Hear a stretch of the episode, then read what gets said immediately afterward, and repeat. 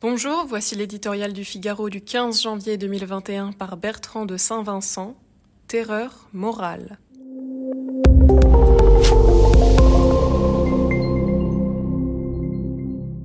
L'offensive est lancée.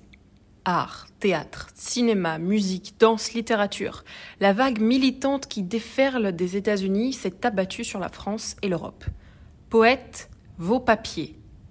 Sûrs de leurs droits, Forts de leur statut de victime, les nouveaux éradicateurs ont entrepris de purifier la culture occidentale.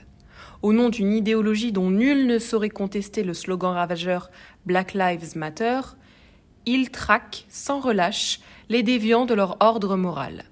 Toute institution, tout artiste est passé au peigne fin. S'inscrire dans leur combat n'est plus une option, mais une obligation. Adieu liberté de création. Seul compte le message.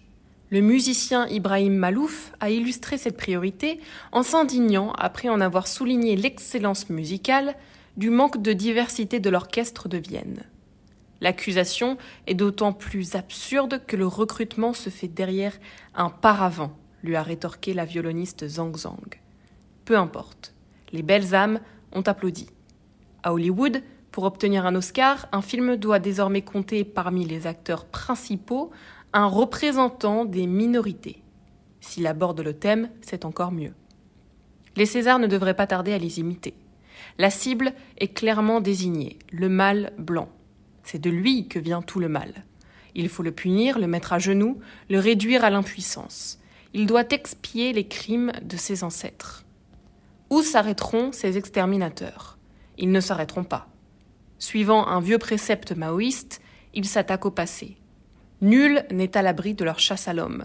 L'auteur de la cinquième symphonie, dont on célébrait le 250e anniversaire, a été qualifié de tout pâle, tout mal, tout stale. Trop blanc, trop mal, trop vieux. Cette incitation à jeter Beethoven aux oubliettes est venue du journal de l'Université de Cambridge. Destruction, suppression, élimination, tels sont les maîtres mots des chantres de la canceling culture et de leurs complices face à cette pandémie qui menace notre civilisation, on cherche en vain le vaccin.